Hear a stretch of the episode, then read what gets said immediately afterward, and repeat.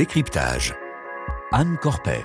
En un an, la réputation de l'armée russe a sombré. Sous-équipée, mal organisée, les militaires russes qui revendiquaient fièrement leur appartenance à la deuxième armée au monde ont exhibé leur faiblesse dès leur entrée sur le sol ukrainien.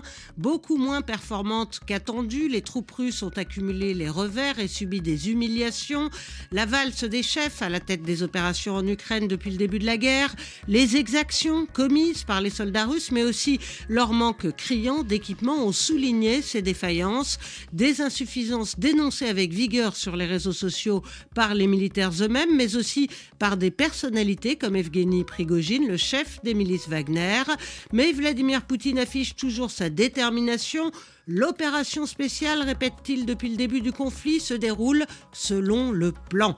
Un an après le début de la guerre en Ukraine, Décryptage se penche aujourd'hui sur l'armée russe, ce géant au pied d'argile. Et avec nous en studio, Christine Dugouin-Clément, bonsoir. Bonsoir. Vous êtes chercheur à la chaire RISC et à l'Observatoire de l'intelligence artificielle de Paris 1 Panthéon-Sorbonne et au Centre de recherche de la Gendarmerie nationale. Vous avez aussi écrit l'ouvrage Influence et manipulation des conflits modernes aux guerres économiques. C'est paru chez VA Éditions. Merci d'être avec nous ce soir. Et je voudrais tout d'abord euh, revenir au 24 février dernier, quand euh, le monde sidéré a assisté à l'entrée des chars russes en territoire ukrainien. Alors l'objectif était d'atteindre Kiev en trois jours, mais très vite, bah, l'offensive a patiné. On se souvient par exemple de cette immense colonne de chars euh, immobilisée faute de ravitaillement. Comment expliquer les défaillances logistiques qui ont présidé au, lancement de cette, offensive? Bah, Il y a eu beaucoup de choses qui ont joué. On a beaucoup parlé des erreurs de renseignement, c'est-à-dire que les renseignements qui seraient remontés au Kremlin auraient été complètement erronés quant à la capacité et la combativité des Ukrainiens. Euh, alors, ce qui donne du crédit euh, à cette approche-là, c'est notamment qu'il y a eu différentes purges dans le département 5 du FSB, qui est celui qui est en charge de faire remonter les renseignements euh, qui viennent de, de l'extérieur. Et puis, il y a eu beaucoup de choses. Comme vous êtes mal renseigné, vous pensez qu'il n'y aura pas de résistance, donc que vous pouvez aller beaucoup plus vite, euh, ce qui permet eh ben, de se dire que la logistique va pas être aussi importante que ça. L'armée russe est une armée qui est l'une, euh, la seule au monde à avoir un système et une unité ferroviaire parce que la logistique est construite autour des voies ferrées. Là, ça n'a pas été du tout pensé, donc on a eu ces espèces de grands étirements des colonnes. Alors vous parliez de la colonne de char, mais il y a eu aussi des problèmes d'étirement des colonnes pour l'approvisionnement, aussi bien des hommes que du matériel donc euh, de nourriture, mais aussi de carburant. Il y a eu des problèmes dans la stratégie, c'est-à-dire que vous aviez par exemple des véhicules qui transportaient le carburant, qui arrivaient sans aucune protection, donc qui en faisaient des cibles de choix, aurais-je tendance à vous dire, et qui ont été évidemment ciblés comme tels. Donc il y a eu vraiment ce grand décalage avec des hommes qui étaient peu préparés, voire mal préparés, beaucoup d'appelés et qui ne savaient pas ce qu'ils allaient faire et qui ne s'y attendaient pas. Ajoutons à cela qu'ils sont restés quand même dans des conditions euh, de préparation d'exercice, donc pas dans du bâtiment en dur et aussi confortable qu'on pourrait l'imaginer, euh, aux frontières de l'Ukraine, dans un pays où il fait froid.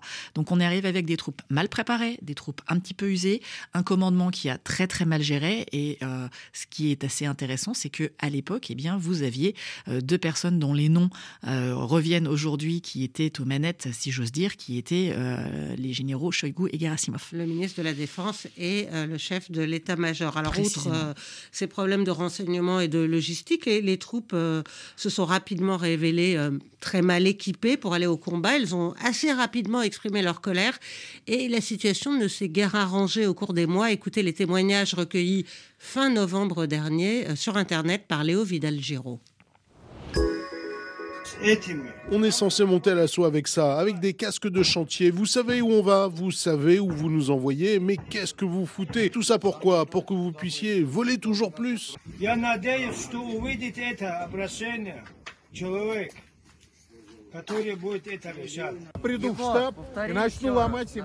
Je vais débarquer à l'état-major et je commence à vous casser les bras et les jambes l'un après l'autre tous les quarts d'heure jusqu'à ce qu'on réponde à mes questions et que je vois des actions concrètes. Pourquoi, au lieu de vrais gilets pare-balles, on reçoit cette merde chinoise? Expliquez-moi ça. On était armé de fusils de la dernière guerre, de mitrailleuses, avec un seul lance-grenade. Dans notre dernière position, on nous a fait construire des fortifications avec des matériaux datant de l'époque soviétique, périmés depuis longtemps. Alors Vladimir Poutine avait lancé la modernisation de l'armée russe en, 2008. Ce que racontent ces soldats, c'est la preuve de l'échec de cette entreprise? Alors, il y a eu beaucoup de choses. Euh, la modernisation, elle a été lancée notamment pour euh, du matériel dit de pointe, qui a aussi servi à envoyer des messages et à faire de la dissuasion auprès des Occidentaux. Quand vous avez euh, du matériel et vous appelez par exemple ça l'étoile de la mort, enfin les mots ont un poids eux-mêmes hein, que vous allez faire. Il y a eu une restructuration néanmoins, mais vous avez une, une évaporation colossale des fonds due à des pratiques de corruption. Il y avait notamment des rapports qui avaient été faits concernant la flotte, nord, où on voyait que, eh bien, euh, notamment pour tout ce qui était le refit, hein, donc euh, si vous voulez la remise en condition et la remise au goût du jour du matériel, eh bien, euh, des fonds avaient été débloqués, mais beaucoup avaient subi une part des anges et n'étaient strictement jamais arrivés là où ils auraient dû. Donc, bah, vous avez effectivement quelques matériels qui vont être efficaces et puis d'autres où ça se perd. Et puis vous avez une armée qui est nombreuse et du coup, c'est pas du tout la même chose selon où vous allez être, les unités où vous allez vous trouver, euh, que ce soit dans l'équipement ou dans le matériel. Et ça, c'est des choses qui se sont vues de manière, euh, de manière patente. Et ce qui est aussi pas inintéressant, c'est que Vladimir Poutine a réagi à cela à l'automne, euh, rappelez-vous, quand il a pris la parole, mais en prenant beaucoup de hauteur, en disant des dysfonctionnements ont été constatés, on va euh, y remédier, on va remodifier. Donc tout cela a été peu ou prou dans les périodes de la mobilisation partielle qui avait lieu. Donc on a toujours une prise de hauteur hein, du président Poutine qui essaye finalement de rester au-delà des éclats, si j'ose dire, et des, des embruns qui pourraient arriver par rapport à ses problèmes et au mécontentement. Et par contre, il va aller voir des personnes intuitives personnelles, hein, des, des mères ou des épouses, alors dans quelque chose qui est très organisé et qui est parfois même scénarisé avec euh, des personnes que l'on voit de manière euh, récurrente, hein, qui ont différents rôles, où il va promettre pour le fils de la femme. Oui, on va essayer de faire. Il tente de, calmer la grogne. Tout à fait, tout en restant au-dessus de la mêlée quelque part. Et aujourd'hui, justement, euh, Vladimir Poutine a, promis de stimuler la production d'armes. Il a évoqué euh, des modèles avancés d'équipement, mais est-ce que l'industrie de l'armement russe a les moyens de renforcer les capacités de défense du pays, euh, comme l'assure le président? Alors c'est toute la question. Ce qui est sûr, c'est que euh, au printemps de l'année dernière, un oukase était euh, sorti, donc un texte de loi qui ne parlait pas d'une économie de guerre, mais quand vous lisiez les articles, tout était mis en place comme dans une économie de guerre, c'est-à-dire un recentrage de toutes les forces de production et économique russes sur eh bien, les points d'intérêt de l'État et au cas particulier, notamment l'armement, mais pas que. On pourrait aussi parler de tout ce qui va être, par exemple, le matériel qui permet aux hommes de rester au chaud, donc les vêtements, l'équipement, la nourriture, etc. Donc tout ça avait été euh, mis en place pour essayer de pouvoir recentrer et ça a été renforcé. Il y a aussi d'autres projets euh, avec des lignes de montage, par exemple, euh, en partenariat avec les Iraniens qui fournissent les fameux drones Shahed dont on a beaucoup parlé, qui s'installent en Russie. Donc on a énormément de choses qui essayent de mettre en œuvre sur une industrie de défense qui avait été déjà remise en avant et avec une grosse partie qui produisait des matériaux qu'on va appeler dual, c'est-à-dire qui peuvent être aussi bien pour le civil ou pour les forces de sécurité intérieure que pour le militaire. Donc on a une capacité peut-être de réorienter la réalité de cette production et de la qualité qu'elle va donner. Bah, c'est là où on a encore euh, des incertitudes. Alors, un an après le début de l'offensive, la ligne de front semble stabilisée après euh, la contre-offensive menée par les forces ukrainiennes. Aujourd'hui, euh, les Russes contrôlent 16% du territoire ukrainien, sans compter la, Crimée. Et ça fait six mois que la ville de Bakhmut résiste aux attaques russes, notamment menées par les milices Wagner. Et le, patron de cette société militaire privée a haussé le ton ces derniers temps. Evgeny Prigogine a même accusé mardi dernier le chef d'état-major et le ministre de la défense de trahison. Écoutez ce qu'il disait, euh, par exemple, le 17 février dernier. L'avancée progresse moins vite que ce qu'on aurait souhaité. Pourquoi Si nous n'avions pas été ralentis par notre bureaucratie militaire monstrueuse et des obstacles quotidiens, je pense qu'on aurait pu prendre contrôle de Bakhmut avant le nouvel an. S'il y avait trois à cinq groupes Wagner sur plusieurs axes, voilà longtemps qu'on laverait nos chaussettes dans le fleuve Dniepr il faut préciser qu'aujourd'hui, euh, Evgeny Prigogine a changé de ton. Il a annoncé euh, l'envoi de munitions à ses hommes dans le Donbass, mais enfin, il, n'a quand même pas cessé de dénoncer la conduite de la guerre. Qu'est-ce que ça révèle, ce conflit entre finalement des chefs qui sont censés euh, coopérer contre un ennemi commun? Euh, là encore, il y a plusieurs choses. Prigogine est un, élément intéressant. Il ne faut pas oublier d'où il vient. Donc, euh, c'est un homme qui était proche de Poutine, qui a été impliqué dans de nombreuses opérations informationnelles, hein, qui était à la tête de l'IRA, l'Internet Research Agency.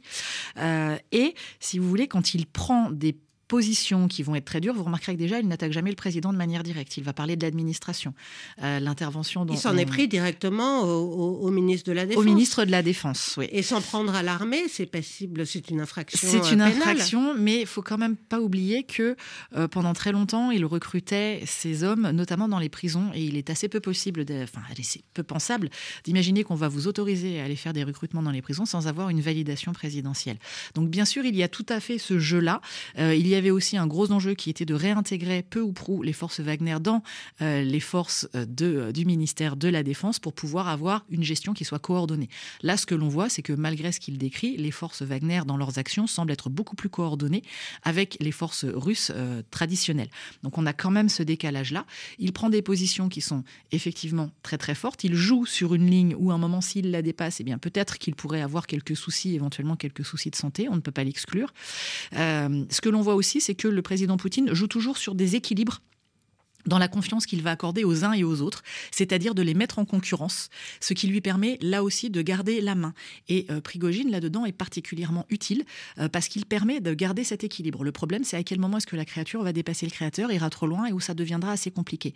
Un autre point qui est intéressant avec Prigogine, c'est que, euh, mine de rien, vous avez une frange du pouvoir russe qui est beaucoup plus, on appelle les faucons, beaucoup plus dur que le président Poutine. Alors ça nous paraît un petit peu difficile de notre côté du lit, si j'ose dire, mais ils existe et que quand Prigogine prend ce genre de position, eh bien ça permet de positionner aussi les faucons qui vont le suivre, de savoir qui est quoi ou comment. Donc d'avoir une vision qui va être relativement claire et à lui d'essayer de jouer sur un peu tous les tableaux pour pouvoir garder du poids et du poids économique, particulièrement si les forces Wagner venaient à être euh, intégrées de manière plus forte euh, dans euh, les forces armées russes. Cela dit, quand il parle de la prise de Bakhmut éventuelle, la prise de Soledar, ville de 11 000 habitants avant le début de la guerre qu'il a revendiqué, euh, a été prise après des mois de lutte quand euh, 77 000, alors au début, pas initialement, on n'en était pas là. Et euh, Wagner avait subi des pertes colossales sur la prise de Soledar. Eh C'est-à-dire que plusieurs affrontements du type de Soledar auraient probablement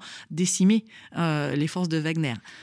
justement, je, vous propose d'écouter Andriy, un soldat ukrainien qui combat les milices euh, Wagner sur le front de Bakhmut. Il fait partie d'une unité de reconnaissance et il a raconté à Abla Junaidi ce qu'il voit chaque jour sur le front.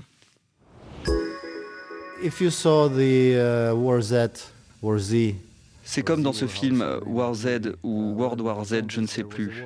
Les zombies font la guerre. C'est exactement pareil. Ils marchent sur les corps de leurs camarades.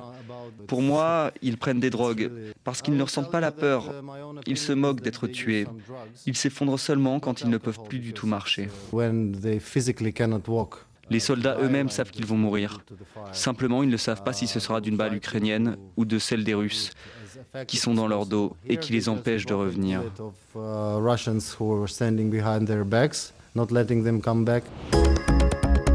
Je vous ai vu réagir euh, pendant qu'on entendait ces soldats. Oui, tout à fait, parce que euh, la, façon dont il décrit des hommes de Wagner qui avancent de toute façon rappelle une vidéo qui avait été diffusée par le groupe notamment, où un de leurs euh, membres, pour avoir trahi, eh bien, était assassiné en vidéo à coups de masse dans la tête. Est-ce qu'on a une idée du, du nombre de pertes russes depuis le début du conflit? Alors, c'est toujours la grosse difficulté, que ce soit côté ukrainien ou russe, c'est d'avoir des chiffres, parce qu'on ne peut guère avoir que du décompte, et l'un côté comme de l'autre, et c'est logique dans un cas de guerre, évite de donner, euh, de donner des éléments, mais elles sont euh, colossales et il y a des chiffres qui sont annoncés à plusieurs centaines de milliers de pertes. Et, c'est ça, la force de l'armée russe, c'est ce réservoir quasi euh, inépuisable d'hommes, ces soldats à usage unique, comme on l'entend parfois? En tout cas, c'est un des points sur lequel, euh, sur lequel elle s'appuie, parce que si on revient un petit peu euh, en arrière, notamment quand euh, Kherson a été repris par les forces ukrainiennes et que la Russie s'est éloignée, ils ont gagné un ratio homme-territoire à défendre qui était beaucoup plus favorable. Et c'est le moment où ils ont lancé la mobilisation partielle, dont vous vous rappelez, qui avait d'ailleurs été difficilement acceptée par la population russe. On avait vu beaucoup de Russes quitter le pays parce qu'ils ont, ils avaient un risque personnel. on se souvient hein, des, files d'attente aux frontières. Tout à fait. les, les que l'on avait appelés les relocatis euh, ce que l'on pense, c'est que euh, euh, qui est maintenant devenu l'adjoint de Gerasimov, mais qui à l'époque était en charge, avait dans l'idée de avoir un ratio, comme je l'ai défini, qui était plus favorable, et d'utiliser finalement cette mobilisation pour former les hommes et avoir un potentiel euh, de contre-attaque qui soit euh, beaucoup plus solide, mais au printemps. Et là, il semblerait que la reprise euh, en main par Gerasimov et quelque part par le président russe, hein, vous envoyez un message quand c'est un de ces proches-là, vous l'envoyez en interne et en externe, eh soit un petit peu plus impatient et que cette offensive russe que l'on voit, alors qu'il n'est pas une offensive à la patonne, hein, avec un rouleau compresseur, euh, arrive un petit peu plus tôt, peut-être un petit peu trop tôt, et participe à eh bien, des gains mineurs et une guerre majoritairement d'usure, euh, dans laquelle le but de chacune des parties est d'user l'autre en économisant au maximum ses forces. Et dans ce cas-là, eh bien, pour l'Ukraine, pouvoir garder des villes, c'est un avantage euh, non négligeable parce que c'est beaucoup plus difficile à prendre et beaucoup plus coûteux en moyens humains. Ce qui est également apparu au cours du conflit, c'est la, verticalité de la chaîne de commandement euh, russe et, l'absence d'initiative euh, laissée aux officiers sur le, champ de bataille, contrairement aux, forces ukrainiennes qui sont beaucoup plus réactives, beaucoup plus euh, avec un sens de l'initiative beaucoup plus développé. ça, c'est une tradition héritée du système soviétique? Alors, traditionnellement, vous avez du haut commandement, des généraux, mais vous n'avez pas de ce qu'on pourrait comparer à du middle management. Du sous-officier. Du sous-officier, vous en avez très très peu. Donc, votre chaîne de commandement, elle est extrêmement affaiblie. Et quand vous avez des hommes qui sont eh ben, peu formés, évidemment, vous allez laisser assez peu d'initiatives. L'Ukraine, de son côté, a eu un commandement extrêmement décentralisé et se prépare depuis maintenant 9 ans à ce que, enfin 8 ans à l'époque, et maintenant ça va faire 9 ans, à ce que euh, cette action militaire russe arrive. Donc, ils, ont, ils se sont extrêmement adaptés, ils ont fait preuve du agilité qui était énorme. Et un dernier point qui est peut-être intéressant quand vous parliez du réservoir humain, c'est que euh, par exemple, Mouradov, qui est un général, vient d'être décoré par le président Poutine alors qu'il avait lancé ses hommes dans un champ de mine sans complètement vérifier, ce qui posait un léger problème. Le fait que finalement euh, vous gardiez quand vous êtes un président Poutine, vos généraux, c'est que vous ne devez pas vous fâcher avec votre étape de commandement et avec votre armée, mais que vous arriverez toujours à vous débrouiller avec la population et à la circonvenir parce que vous pensez avoir un vivier important. Et ça, c'est quelque chose qui est extrêmement important et qui n'aurait jamais été vu côté ukrainien, où euh, Zaloujine, donc euh, le, euh, le commandant en chef, est au contraire perçu comme très proche de ses hommes. Alors, un autre marqueur de ce conflit, c'est les exactions commises par les soldats russes, vol, viol, violence sexuelle, exécution sommaire.